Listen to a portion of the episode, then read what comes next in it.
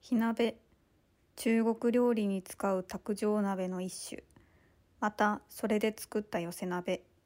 多くは唐辛子山椒を使った辛い鍋料理を言います鍋もつのどちらか1名とポッドキャスター1名が熱くて刺激的なトークをお届けするスピンオフ企画です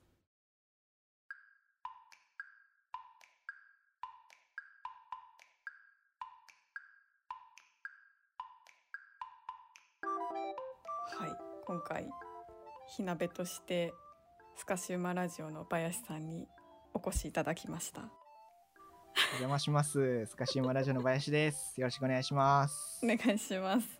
ありがとうございますめっちゃ緊張するそうです ね。久しぶりですね、ズーミンさん。そうですね3回ですかね3回ぐらいかな。三回うんうん、そう割と人数いる中に2人いた感じなんでこうやって対面で2人だけでお話しそすうでるすのね初めてなんですよなんねやかんや初ですよね。いやー ドキドキが止まら ないいや、僕も緊張しま すよ。本当ですかはい。いや今回、あの、うんなんていうかな。逆オファーということで、はいちょっと鍋もつに出たいっていうふ うに。あの連絡を最初ねしたんですよ。いいやーそう ありがたいお話 でやいやいや、こちらこそあのご快諾いただけるので、いや本当にとんでもないですなんでそんな出てみたいと思ってくださったんでしょう、ええいやなんか単純に面白かったのとなんかこの人たちだと自分が出てはい、なんか自分の話を聞いてくれるかなと かあーなんか面白くしてくれるだろうなみたいなもうとにかく面白い番組にすごく興味があるので、まあ、関谷さんズーミンさんどちらもキャラが立ってますしいやちょっとぜひお近づきにというかお友達になりたいなっていう意味も含めちょっとー恐縮いやいやいやいやありがとうございますはい、そんなありがとうございます。そんこちらこそ。なでそうですね今回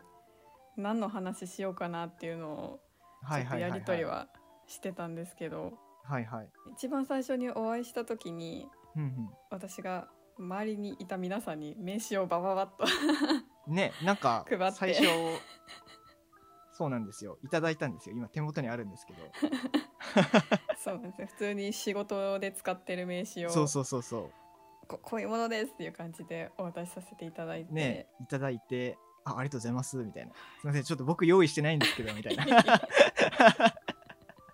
まあ学生なんでいやいね、そんな。いやーちょっといつも持ち歩いてるわけじゃないんですけど。いや、びっくりしました。あの、お香屋さん。でねそ、うです、はい、働いてあるということで。はいそことか香り物を扱うお店で普段は働いてましてはいはいはいはい店長さんをされてるみた いで勤めさせていただいております勤めさせていただいてます そのお香屋さんっていうのは、はいまあ、お香にも多分いろんな種類があると思うんですけど、なんかどういったやつを扱ってるんですか、これはあーあでもいわゆるそのお仏壇とか、はいは差いし上げ物のお線香類とかもありつつはい普段お部屋で使うような気軽に楽しめるお香とかはいはいあとは5以外でもキャンドルとかあキャンドルとかもあるんですねちょこっとなんですけど香袋っていう匂い袋とか、はいはいはいはい香り物の小物系とかもいいろいろある感じですね。へえなんか結構いろんなものがあるっていう感じなんですねそうですねあのディフューザーとかもあったりしますしはいはいはいはいはいじゃあもう香りで思いつくものというか香りグッズ全般あるような割とある感じだと思います。はい。まあでもメインとしてはお香になるんで、なんか香り関係についてお話できたらなっていう感じです。そうですねはい。ちょっと前の回でねなんか門香うんうん、文香で合とかってますか組子門香体験をされてはたい話をされてましたけど、はい、はいそうですね。あれすごく面白かったです本当にあ、ありがとうございます。その聞き酒とかねいろいろそういったものを聞きますけどもはい。 香りを嗅ぎ分けるっていうでそれは何でしたっあけー「源氏物語」とかとつなげてそうなんかでいすろいねろ楽しむみたいななんかそういうお話を、そうですね源氏校っていう遊びですねうんうんうん5種類ですねはい5つ聞いて、その中でどれが一緒の香りかっていうのを当てるゲームですねなんかすごいなんやろ上品という か大人な遊びですよね。ああそうですね 普段普通に生活してる中では絶対できないような感じ でそうですよね。なかなかそういう体験ってちょっとできないなと思っててうんえちなみにこういう体験ってはい、門校の体験の回で喋ってたところとか、あとはうんそのズーミンさんが今あの働いてらっしゃるところとかでもできるっていう感じなんですか、うんうちのお店ではちょっとできない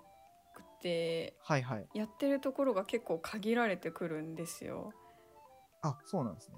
そうですね関東だと多分私が行ったお店ぐらいしか今はそういう体験をしてないんじゃないかなと思うんですけど、はいはいはいはい、はい、あの簡単な香袋とかを作るうんうん、体験であれば割とどこのお香屋さんとかでもできたりするんですけどこうしっかりと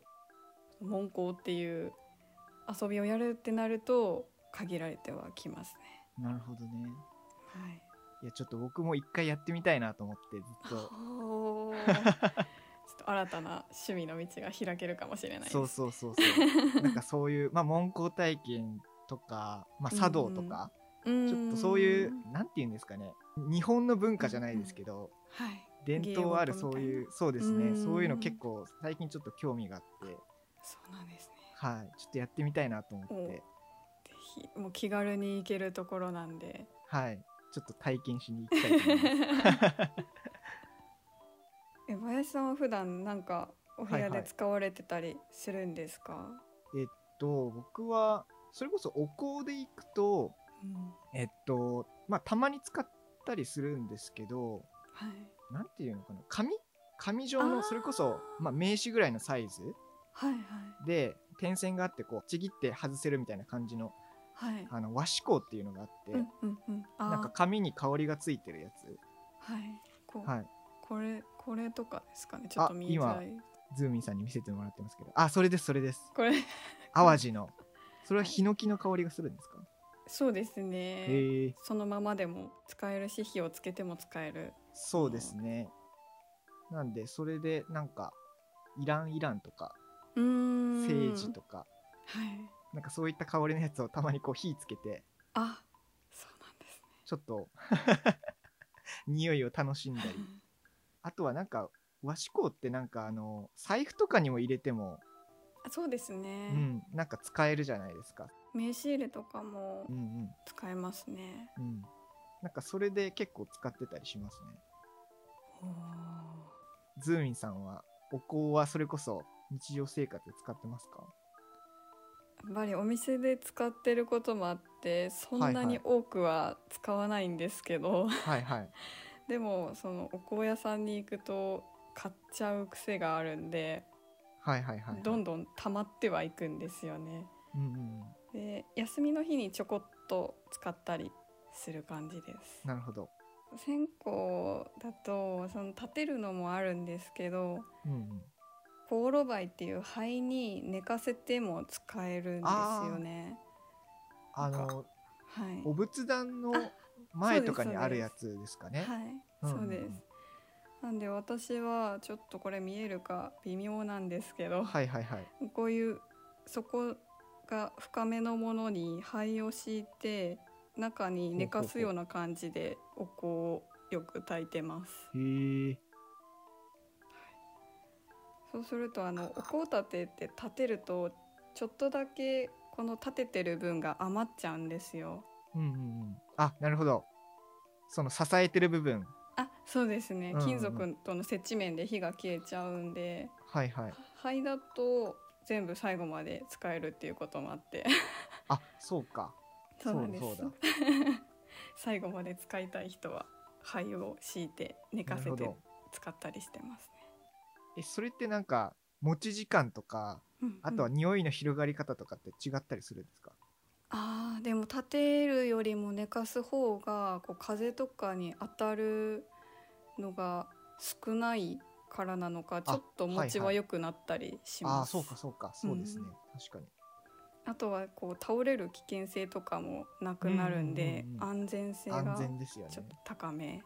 確かねに確かに、でちょっと起き起き型というか、うん、 うん、あの寝かせてちょっとお香を炊くグッズちょっと僕も買いたいですねぜ ひでも結構何でもお皿でも深めのものであれば灰を敷いちゃえばそこで使えるんで、うううえ他なんかそういうまあお香に限らずなんか匂いグッズっていうか、うんそういうのって使ってたりします普段そうですね仕事がある日は使えないんですけど香はいは水いとか、ああとそっはかそっかそうですねあとはルームスプレーも使ったりしてますはいはいはい木の香りが割と好きなんでバームっていうはいはいところのものえを、ー、なんか入れ物おしゃれですねす ごいキャップの部分が木でできてる木でできてますへえー、森にいるみたいな感じですねなんかウッド系の香りが好きなんですか多分そうだと思いますそういうのを集めている傾向がありますうんうんうんうんなんか結構ねそれこそ和というかね、うんうん、和テイストのものが好きっていう風にねなんか波もつの回でもいろいろあおっしゃってましたけどはいそうですねそうか香水結構そういうなんだろうウッド系の香りとかもあるんですね、そうですね、うんうんそうですね僕もうんうん香水持ってはいないんですけど、なんだろうアロマキャンドルを持っててあーでこれをなんだろう香水代わりに使ってるというかやっぱつけてると香りがそうです身にねつく感じですか、はいなんかへーこれはなんだろうちょっとフルーティー系うんうんうん、なんですけど、なんかザ・フレーバーデザインっていうところのへーなんかキャンドルなんですけどはローがいはいあるんですけどこれがまあ人肌だと溶けるんですよね、あそうなんですか、うん、まあへー3040度ぐらいはい、のまあそこそこ低温で溶けるんですけどはいそれをこうちょっと手に取って手首にこうなじませたり首元とかにしキャンドあルの塗ったりはい塗り香水として使出ますね今すごいキャキャンドルにもなりつつ香水にもそうそうそうそう使えるなんかそれこそあのなんかローにはあのろうそくのろうですよ、い、はい、この成分がなんか肌に合わないやつとかもあるらしくて中にはあ今僕持ってるやつはなんかそんなにこう添加物が少ーないのかな、うんなんかこう肌に優しいやつでうんうんうんでそれをまあ肌に塗っても OK っていうことでうんなんか香水として使ってたりはしますね、へえ初めて聞きました そんなのがあったなんてでも結構なんだろうなんか12時間ぐらいで匂い消えちゃうんですよね結構早いんですねそうそうだから例えば今から飲みに行くとか、うーんずっと一日中外にいる時とかじゃなくてうんなんかちょっとしたお出かけとかにこう使ったりしてます僕はおー持ち歩いたりはしないんですそうですねまあでも持ち歩いても全然いいと思いますうんうそんなにね、そんな大きいものでもい。ないし、うんうんうん、ほーでもそれこそなんだろう、まあ、今回この「ザ・フレーバーデザイン」っていうのをちょっと今出したんですけど、うんはい。なんか匂いをなんかいろいろ混ぜて自分で作るみたいなのって結構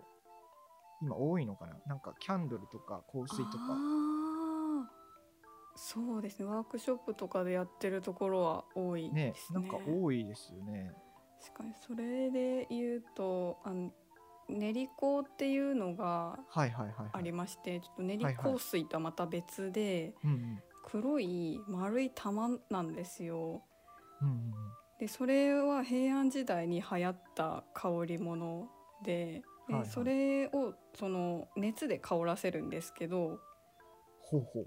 黒い玉がありまして、はなんいかその蜂蜜とか梅の果肉とかでこういろんな香りを混ぜて自分のオリジナルの香りにブレンドして、ーなんか固固めるんですよ。 ほうでそれを熱で洋服とかに焚きしめてあー私の香りですみたいな感じではいやはっていはいはたい時代があるんでそれに似てるのかなって 思いまし確かにそうたですね匂いをそうですね移すというかえ平安時代からあるんですねそういうのってそうですねもっと昔からあるんですけど、まあ、でも香りのそうやって楽しんでる感じだと平安時代からへえになりますね。でもそうかなんかまあちょっと僕歴史疎いんであれですけいどやいや手紙とかうん、遠く離れた人と文通みたいなのを知ってたわけじゃないですか昔の人ってああそうですでね。それになんか香りをつけたりとかああなんかするみたいなの聞いたことあるからなんかそれに近いものがありますねちょっそうですね、うんあの人の香りだっていう感じとで、ねそれぞれがオリジナルのえうんうん香を作ってたみたいですね。いやいいです ねオリジナリティがあってなんか特にこう好きな香りみたいなのってあるんですかなんかお寺さんっぽい感じの落ち着いた感じの香りとかはいはいはいはいあとは昔犬と鶏を飼ってたんですけど、はいはい彼らの背中がお日様の香りがしてよかった。なるほどはい、鶏の背中って背中ってどんな匂いってちょっと想像がつかないんですけどあったかい布団って感じですかね。へえあお家で飼ってたんですねそうですねお祭りでひよこ釣りをしてはい持はいちはい、帰っはい、て育てた鶏なんええですけど、はい、てかお祭りでひよこ釣りってのが あるんですよそもそもそもそも僕はそっからなんですけど本当ですか なかったですかちょっと金魚すくいぐらいしか僕は知らないんですけどそうですねもうないかもしれないんですけど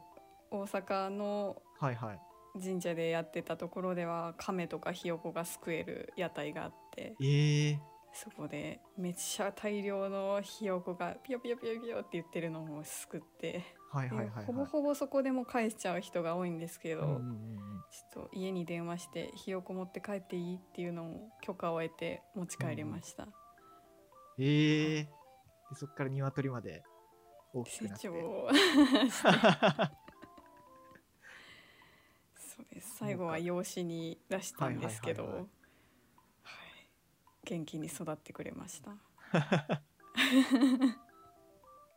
いや、鶏、まあちょっと僕は飼ってたことないんですけど、はいそうですね。なんか、え、ん匂いって、まあ、それこそ動物園っぽい匂いとはまた違うんですかね。あーちょっと違いますかね鶏の、まあ、背中からはい出てくるような匂い。うーんそんななんか嫌な感じじゃなくてうんうんうんうん。なんなんでしょう普通にあの布団を太陽にはいは干い、はいし。た時の感じの匂いに似てるかなって思ってます。僕、それこそ亀しか家に飼ってないので、あーあれなんですけど、なんだろうな。あ炊きたてのご飯に近しいかもしれない炊きたての ご飯。美味しそうな匂いな。そうですね美味しそうだなって思いながら帰りま したそれこそ、そういうのって共通なんですかなんかけ獣の匂いというか、あー近いかもしれないですねはいはいはいはい。何ですかね優しい感じのうん匂いがするかなって思います、へーどうどうでしょう林さんは 好きな香りなどはあり好ますきな香りですか僕は、普段それこそ日常生活で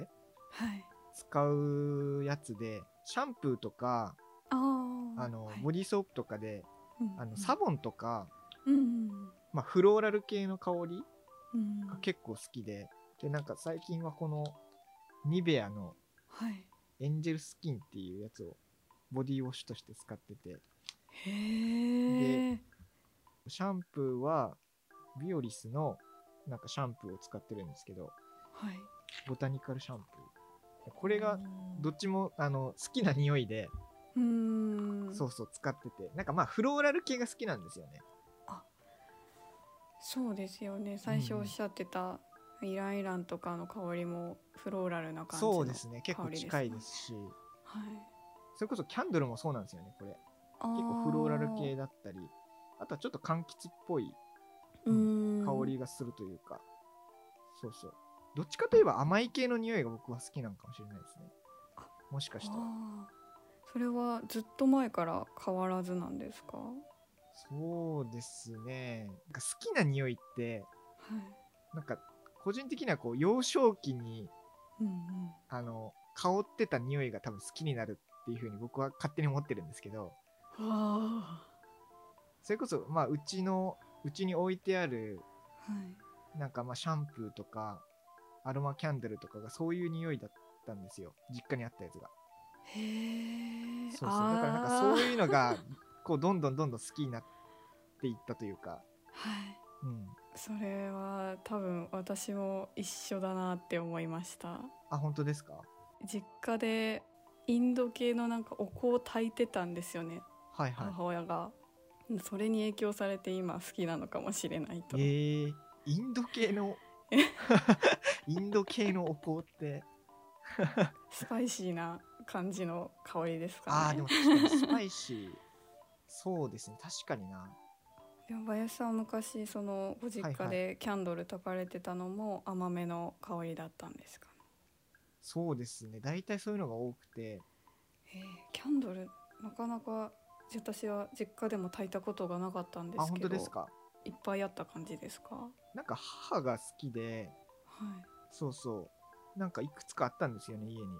うーん。それをなんか夜中につけてた感じですね、寝る前とかですか。あそうですそうですへえあ。とはリビングにいる時とかちょっとつけてみたりとかうんうんうん。しててうち結構親父とじいちゃんがタバコ吸ってたんであなあ。んか家の中の匂いがあんまり良くなかったんですよ あヤニヤニ臭いというかーまあんていのかそうなりますよね。はい、だからなんかそれをこう消す意味もあったのかなとかちょっと思ったりしてます、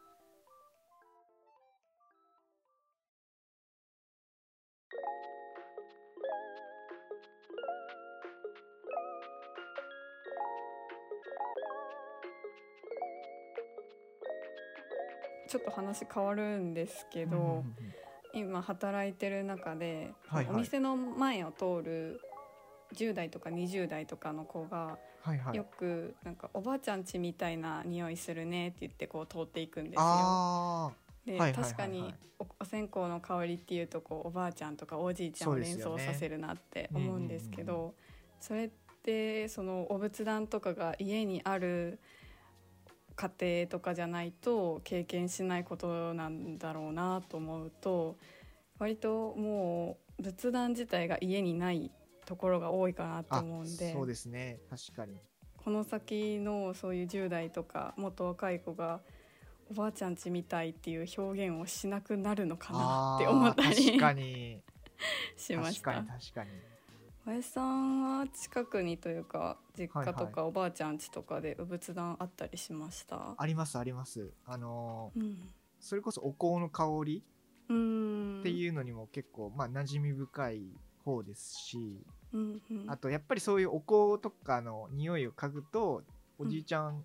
おばあちゃんあーの顔が浮かぶというか、その家のなんか風景が浮かぶというかなんかそういうリンクしてる部分は結構あるんですけど、うんうんうんうんうん、確かそうになですね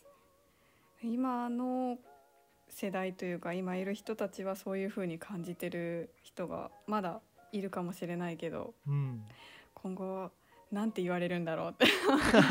ちょでもちょっとやっぱり懐かしいなっていう風には感じてもらえるんだろうかと思ったり確かにそうですね世代が変わるごとに匂いの捉え方みたいなのって結構ね、変わってくるかもしれないですねそれは、うんうん、匂いとその記憶の結びつきって割そとうです強いねかなっていうそ風うでにすね思いますね。確かに確かになんかありますかこれを嗅ぐとあの瞬間思い出すみたいあなあーなることほとかど、ねそうですね僕ねあのうん実家がうん一軒家ではい和和風って言ったらいいんですかね和風の一戸建ての実家って言ったらいいんです かね家なんですけどあのー、はい昔の家って土壁じゃないですかああはいはいでそれがもう玄関入ってからもうそれなんですよ土壁がおーあるんですよね、はいでなんかその匂いを嗅ぐとなんかすごくその小さい頃にうんなんか玄関からこう靴履いて小学校、うん中学校に行ってた記憶がすごい蘇るんですよね。おー セピアな感じですね。そうそうそ うそう。でなんか不思議なのが土壁って多分うん土壁自体にはそんな匂いないと思うんですよね。うんそれこそ匂いを。こう吸収してるというかうんうん。そうそうなまあ良くも悪くもこうカビとかそういった匂いもあ多そう分ですね取り込んでるようなはい。感じだと思うんですけど、うん。なんかそういう匂いを嗅ぐとちっちゃい頃の記憶がパッて蘇ってきて、おお、うん、切ない感じ。そうですねそうですねああなんかあの頃良かったなと かそれこそあのありますねあの時の夏休みって一番うん何も考えずに過ごしてたなとか、あとはあの玄関じゃないですけど別のところの土壁うんを傷つけて怒られたな とかああ、わかります。 そうそうそういう親に怒られたとかああ、そういう幼少期のはいね思い出とかを結構ね、うんうん思い出すんですよね土壁の匂い嗅ぐとあとそれでいくとあのうち結構車を買い替えてたうん記憶があって、はいであの新車の匂いを嗅ぐとそれもあの幼少期の思い出を思い出すんですよねへー新車の匂いがそうあんまりしわかんないですけあど本当ですかなんか特有のねなんか匂いがあるんですよ、へー新品やなこれっていう革とかでできてるじゃないですかあのあー座席とかシートの匂いとはいかはいなんかそういったものがね出てるんです出てるんだとは思いますけどへーなんかその匂い気になる嗅ぐの結構好きなんですよね僕ああそうなんですねそうそうそうそうで大体新車の匂いってその共通してるような気がしててうーんその新車の匂いがもともとあってうんでそれがどんどんどんどんなくなっていくわけじゃないですか乗っていくごとうーにんそうですね、でまたあの車を変えた時に新車の匂いを嗅ぐと、うんあこの匂いやっていうふうにこう思い出すんですよ はいだからなんかみんなこういう時期があったんだなみたいなああそう そう一番最初のもそうそうそううまっさらな状態を そうそうそうねどんな善にも悪にもね赤ちゃんの時期があったんだよみたいな、車に何があったんでしょ そうそうそうそ うそうですよねそう新車のね匂いからこう座席をめでてる時がありますけどたまになかなかもう人が乗ってる車しか乗ったことがなかったんでああそうっすよねちょっと車屋さんに行くしかないですね。そうですね ちょっといいですかって。ちょっといいですかってガバって開けてうんうんありがとうござい ます。そうそうそうそう えありますかなんかそういう記憶と、まあ、匂いの結びついてる体験みたいな、そうですね。私も実家にいた頃の話なんですけど、はいはいはい小学生ぐらいの時に近所の同世代の子たちと一緒に遊んでたんですけど、うんうんうんうんあの雨が上がったぐらいのタイミングでそういうタイミングって結構草木の香りがむっと湧き立つというか、うんうんうんうんそうですねはい確かにでその中でちょっと定かではないんですけど毒ダミはかいはいなはいんかの香りがすごい臭かったんですよ。ほうほうで「え臭い臭い」って言ってたら友達に「臭い」とか言ってるとその香り一生ついてくるよって言わ れてでそれがもう染みついてしまってほうほうほうほうもうなんか雨の日になるとその香りを思い出して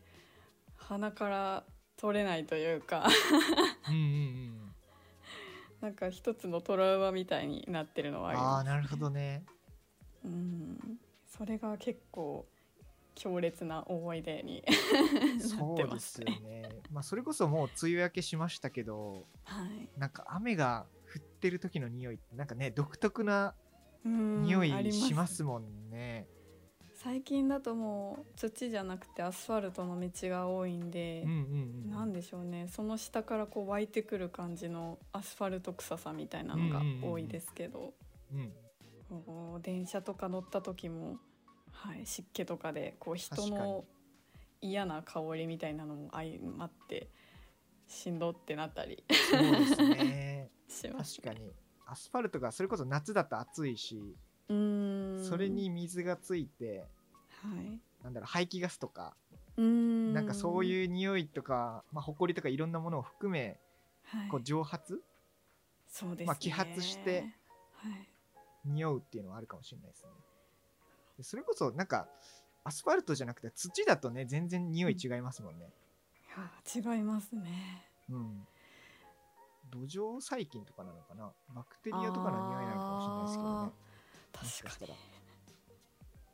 アスファルトには多分ない匂いがするじゃないですか、全然違いますね、うん、なんか苦手な香りとかはあったりしますか苦手な香りですかうん僕ははいちょっと不思議な感じなんですけどその苦手な香りを嗅ぎ取れないんですけどはい一般的には、はいえっと苦手な香りとされてる香りがあってはああのニンニクの匂いおーなんで すよはいなんかねアリシンっていうなんかあの物質だったと思うんですけどなんかそれがはニンニクの匂いうんうんうんらしくてはいなんかよくそのニンニク食べた次の日にうん人と会うからちょっと気をつけようとかそれこはそい次の日人と会うからニンニクを食べないでおこうとか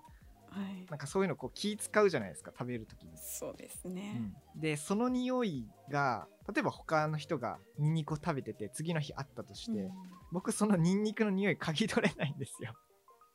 へーなんか苦手というか苦手な匂いを嗅ぎ取れないんですね僕は。えー逆に好きな香りだからとかではなくではなくそれこそこの人がニンニク食べたかどうかっていうのをその人から感じ取れないんですよね。 へうん、でこれは多分いろいろそれこそ鼻づまりというか僕鼻炎持ちだから嗅嗅ぎ取れないないっていうのももしかしたらあるのかもしれないですけどなんか他人からニンニクの匂いを嗅ぎ取れたことって一度もなくて実は、いやでもそれはいいいいことなのかもしれないですねそうですねあのあ の嫌な匂いを 嗅いだことがないといううんうんうんえどうですかニンニクの匂い例えば人から匂ってきたとして、あちょっと嫌だなとかそうですねなんでしょう本当にあの目の前にある料理とはいはい、はい、同じ香りなのに人から発せられるっていうだけで嫌な気分になっちゃうんですよね、うんう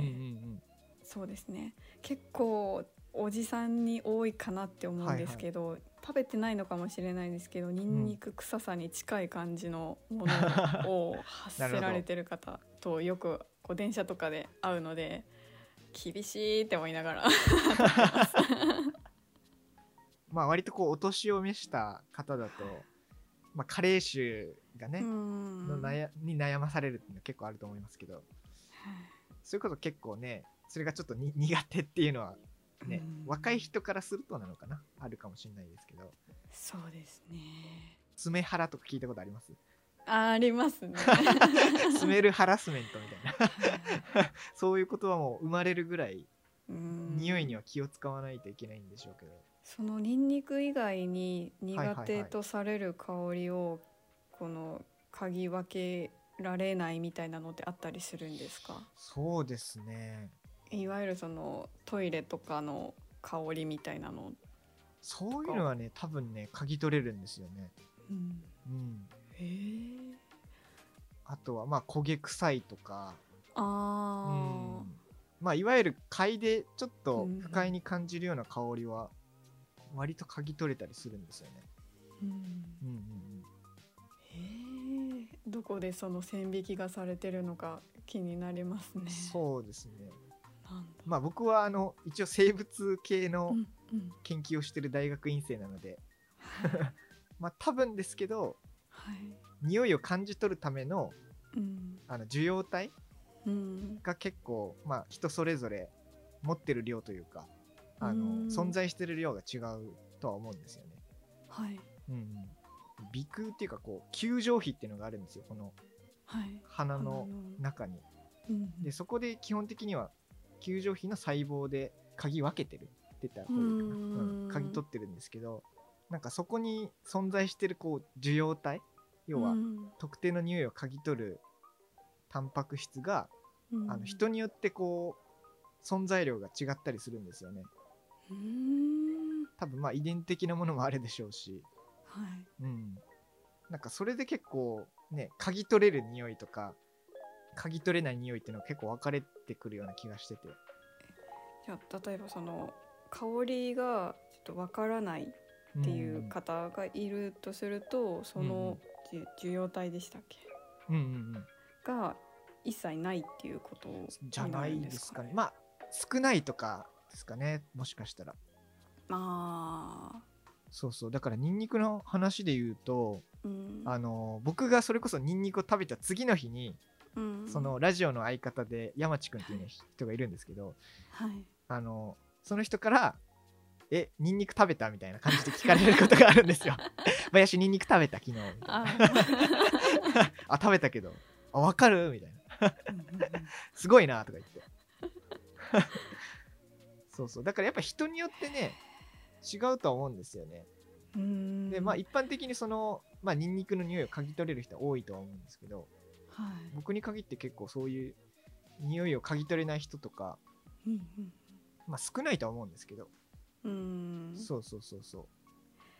うへえ多分そういう人がいるんでしょうねすごい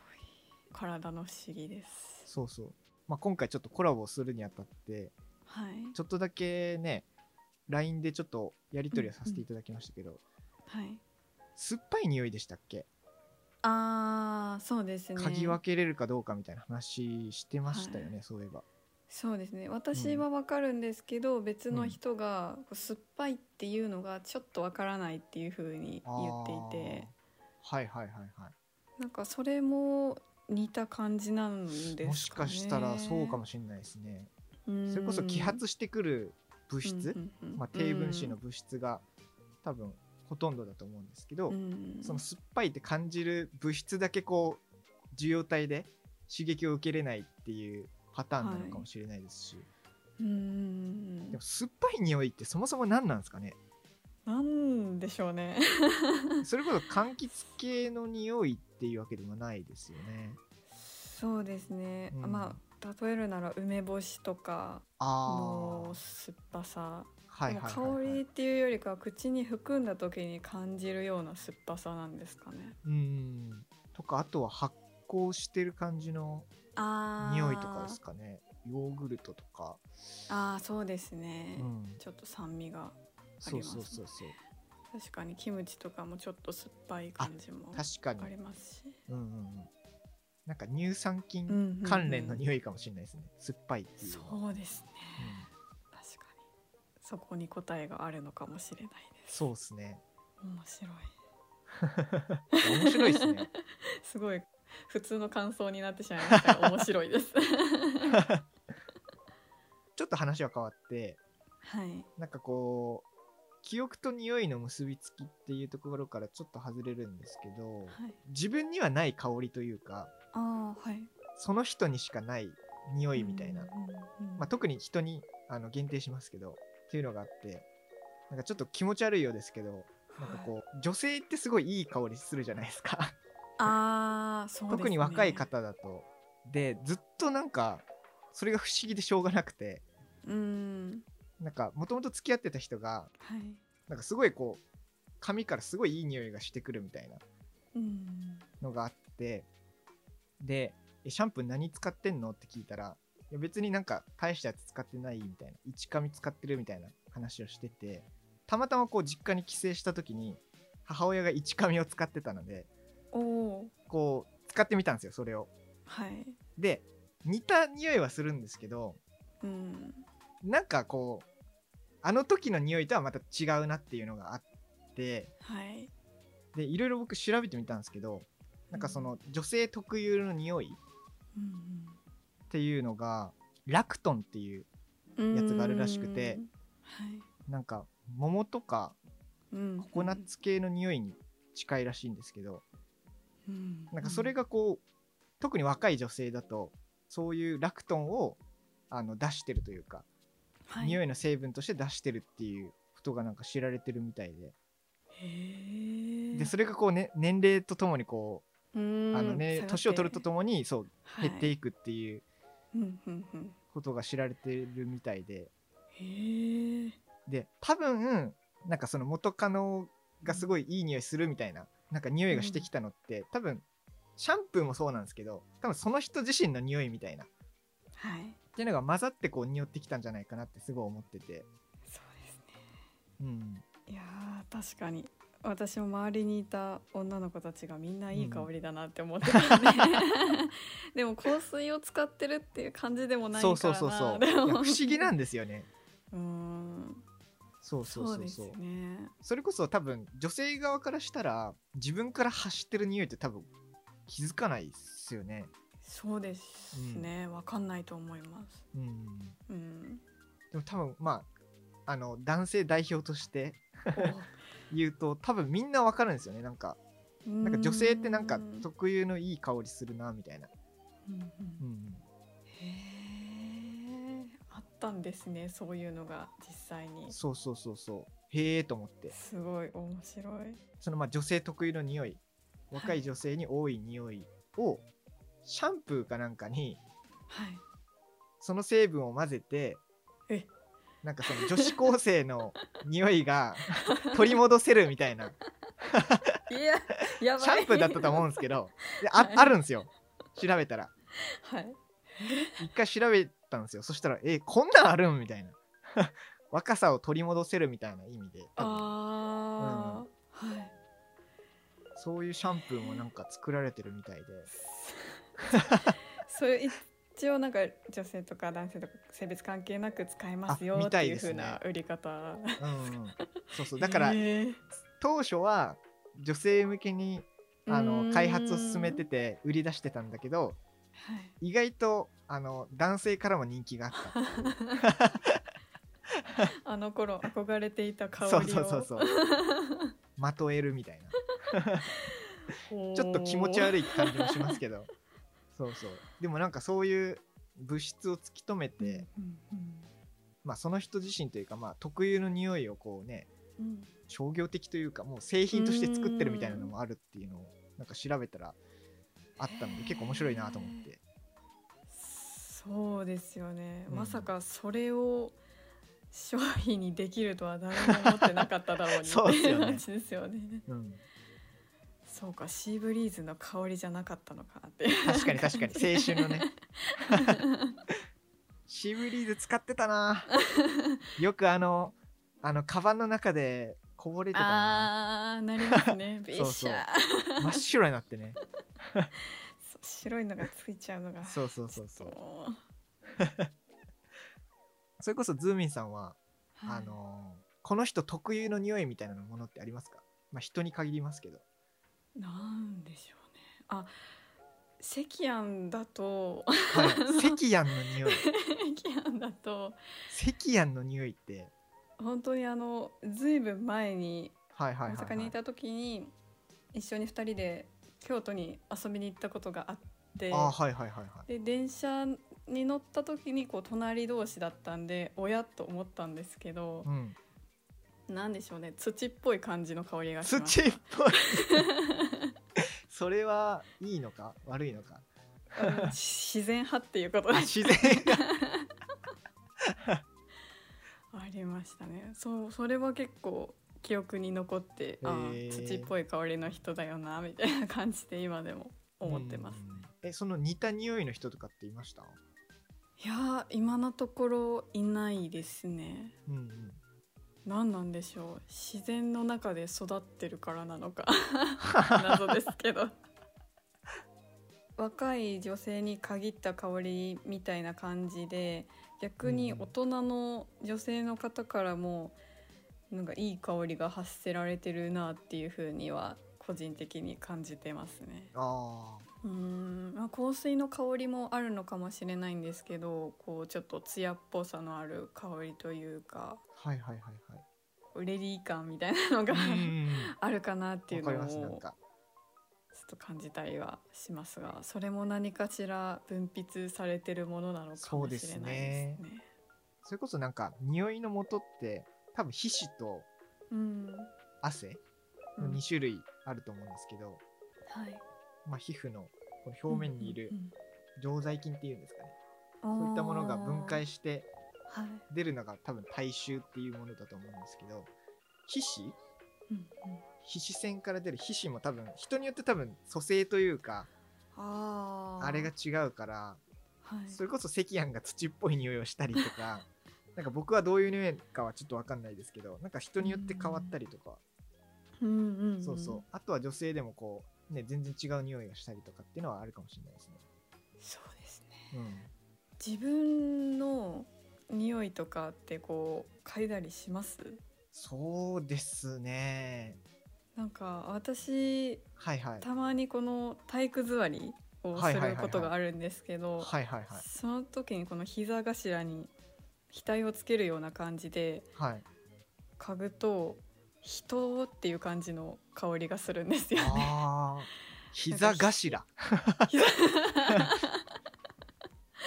そうですね膝小僧やなくて膝 頭です確かに膝小僧じゃなかったです頭となりましたなるほどこうなんか人間っぽい感じの香りというかあやっぱり自分人なんだなって再確認をしたなりるします。ほどねもしかしたら膝頭じゃないかもしれないですねこの膝の裏から出てるあー汗腺っていうのかな汗のあー種類が多分違ったりしてて、はい、はいそれが匂ってくるとかはあるかもしおれないですねおー膝裏にもあるんですねう。んそれこそなんかうんこの普通に腕にあるうん、汗腺と多分脇にある汗腺ってちょっと違うんですよね、ああはい名前忘れましたけど2種類あってはいで、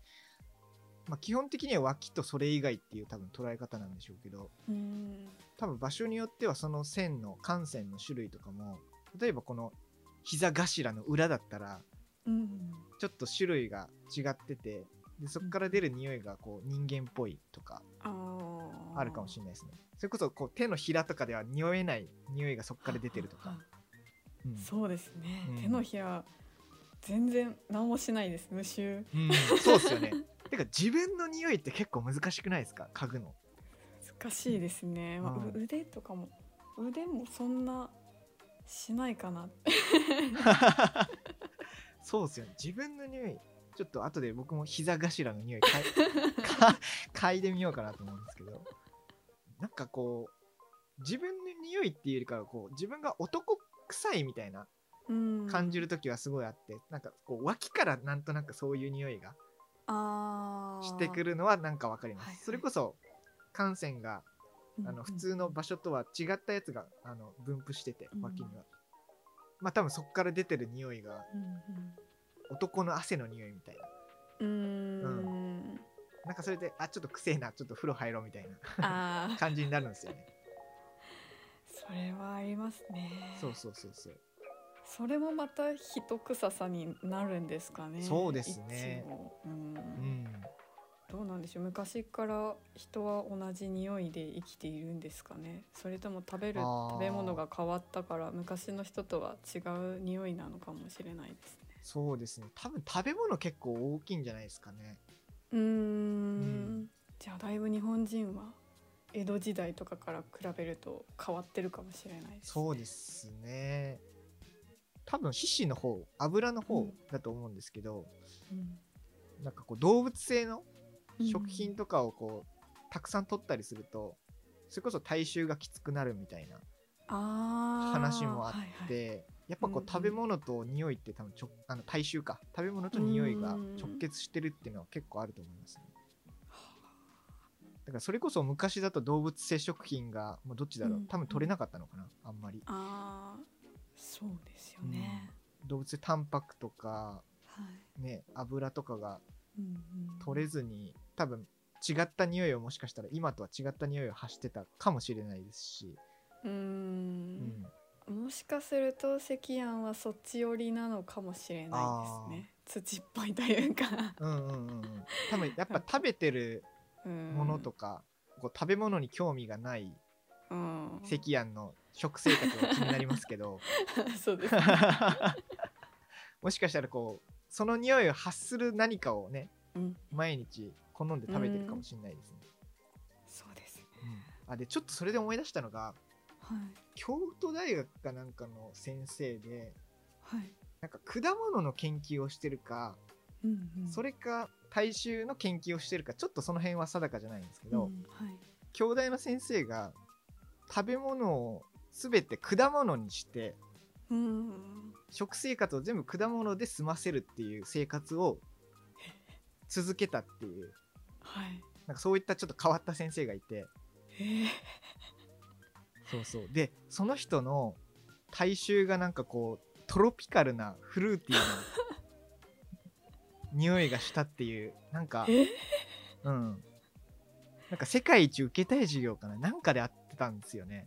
えーうんうんそすごいっすよねうめちゃくちゃすごい ですね。それこそこう生きるために必要なね糖質だったりうんアミノ酸だったり、ね、そういったものを一応なんか摂取できるみたいなんですよああ。果物に限っても、うん、はい。だからそれをなんかどれぐらいの期間か分かんないですけどねまあ1ヶ月ぐらいとかかかるんですかねおーもしかしたらやったらなんか体からいい匂いがしてきた とか